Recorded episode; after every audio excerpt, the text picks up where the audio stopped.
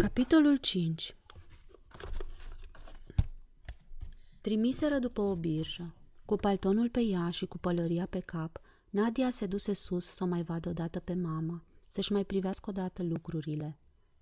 Zăbovi câteva clipe la ea în odaie, lângă patul cald încă, mai aruncă o ultimă privire în jur, apoi intră încet în atacul mamei. Era liniște. Nadia Ivanovna dormea. Nadia își sărută mama și îi netezi părul. Mai stătu o clipă, două, nemișcată. Apoi se întoarse fără grabă jos. Afară ploua tare. Brija cu poclitul ridicat aștepta la scară. Birjarul era ud learcă. N-ai să ai loc și tu, întrăsură Nadia, îi spuse bunica, în timp ce servitorii urcau geamantanele. Ce idee să-l însoțești la gară pe o vreme ca asta?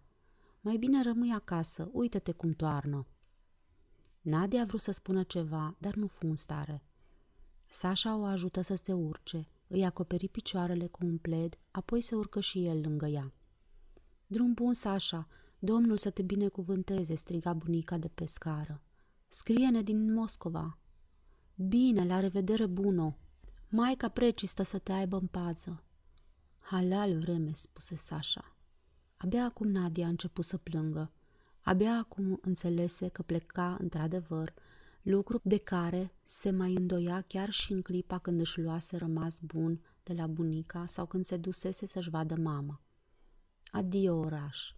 Și deodată îi năvăliră în minte și Andrei și tatăl lui și locuința cea nouă și femeia goală cu glastra.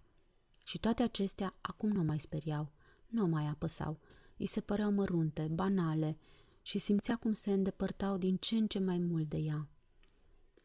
Când se urcă în vagon și trenul porni, tot trecutul acesta atât de apăsător se strânse într-un ghemotoc mic și în fața ei începu să se desfășoare viitorul larg, uriaș, pe care până acum abia îl întrezărise.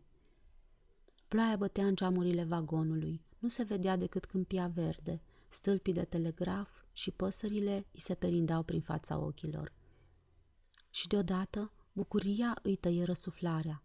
Își aduse aminte că pleca spre libertate, că pleca să-și facă studiile și lucrul acesta era tot una cu ceea ce se chema cândva, foarte de mult, a pleca la căzăcie. Nadia râdea și plângea și se ruga totodată. Nu-i nimic, spunea Sasha zâmbind, nu-i nimic.